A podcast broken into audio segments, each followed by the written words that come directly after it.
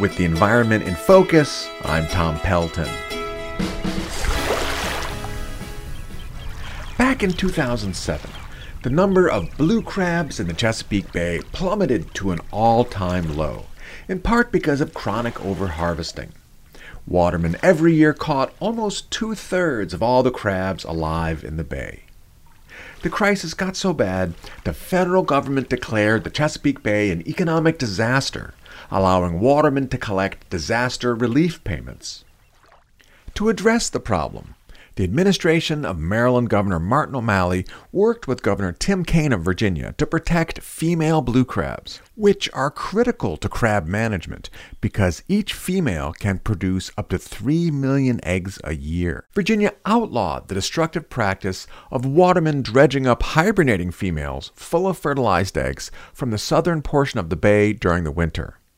Maryland banned the recreational harvest of female blue crabs. In the years that followed, the number of blue crabs in the bay more than tripled, from 250 million in 2007 to 765 million in 2012, leading O'Malley to declare victory. However, since then, the numbers of crabs have been tumbling, falling to an estimated 280 million in the most recent survey, nearly as few as during the bay's blue crab disaster of 2007. So what happened?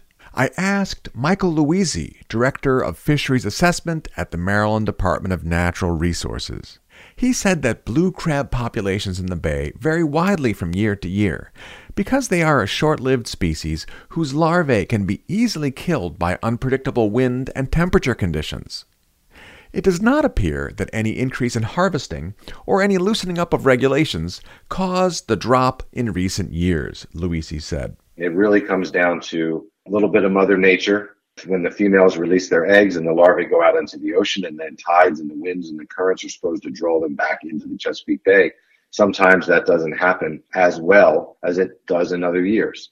And so this is one of those years where those juvenile crabs that came back to the bay, we saw fewer of them than we have in the past. While the number of juvenile crabs in the bay hit a record low last winter, the number of spawning age female crabs actually increased and appeared to be relatively healthy.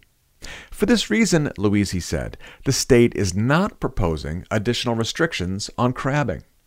Tuck Hines is the director of the Smithsonian Environmental Research Center and a blue crab expert. He said the recent decline in young crabs in the bay is worrisome and could be caused by a die-off of eelgrass and other aquatic plants in the southern part of the bay. Rockfish and lots of different things feed on blue crabs, especially in the lower bay. And seagrasses have been a great refuge habitat for juvenile blue crabs. With the loss of seagrasses, and last year was again another decline in the abundance of seagrasses, probably due to rainfall and nutrient input, but also due to the hot summer weathers, which tend to inhibit the seagrasses. That's reducing that refuge habitat that allow those juveniles to hide out and grow large and become part of the fishery. The only way to stop this loss of aquatic vegetation in the bay is by attacking much bigger environmental issues than crab catch limits, notably global warming, which is cooking heat-sensitive bay grasses and increasing rainfall and runoff pollution, and the over-fertilization of farmland, which is muddying the bay's waters. With The Environment in Focus, I'm Tom Pelton of the Environmental Integrity Project, author of The Chesapeake in Focus. This program is sponsored by the Able Foundation. The views expressed are solely my own.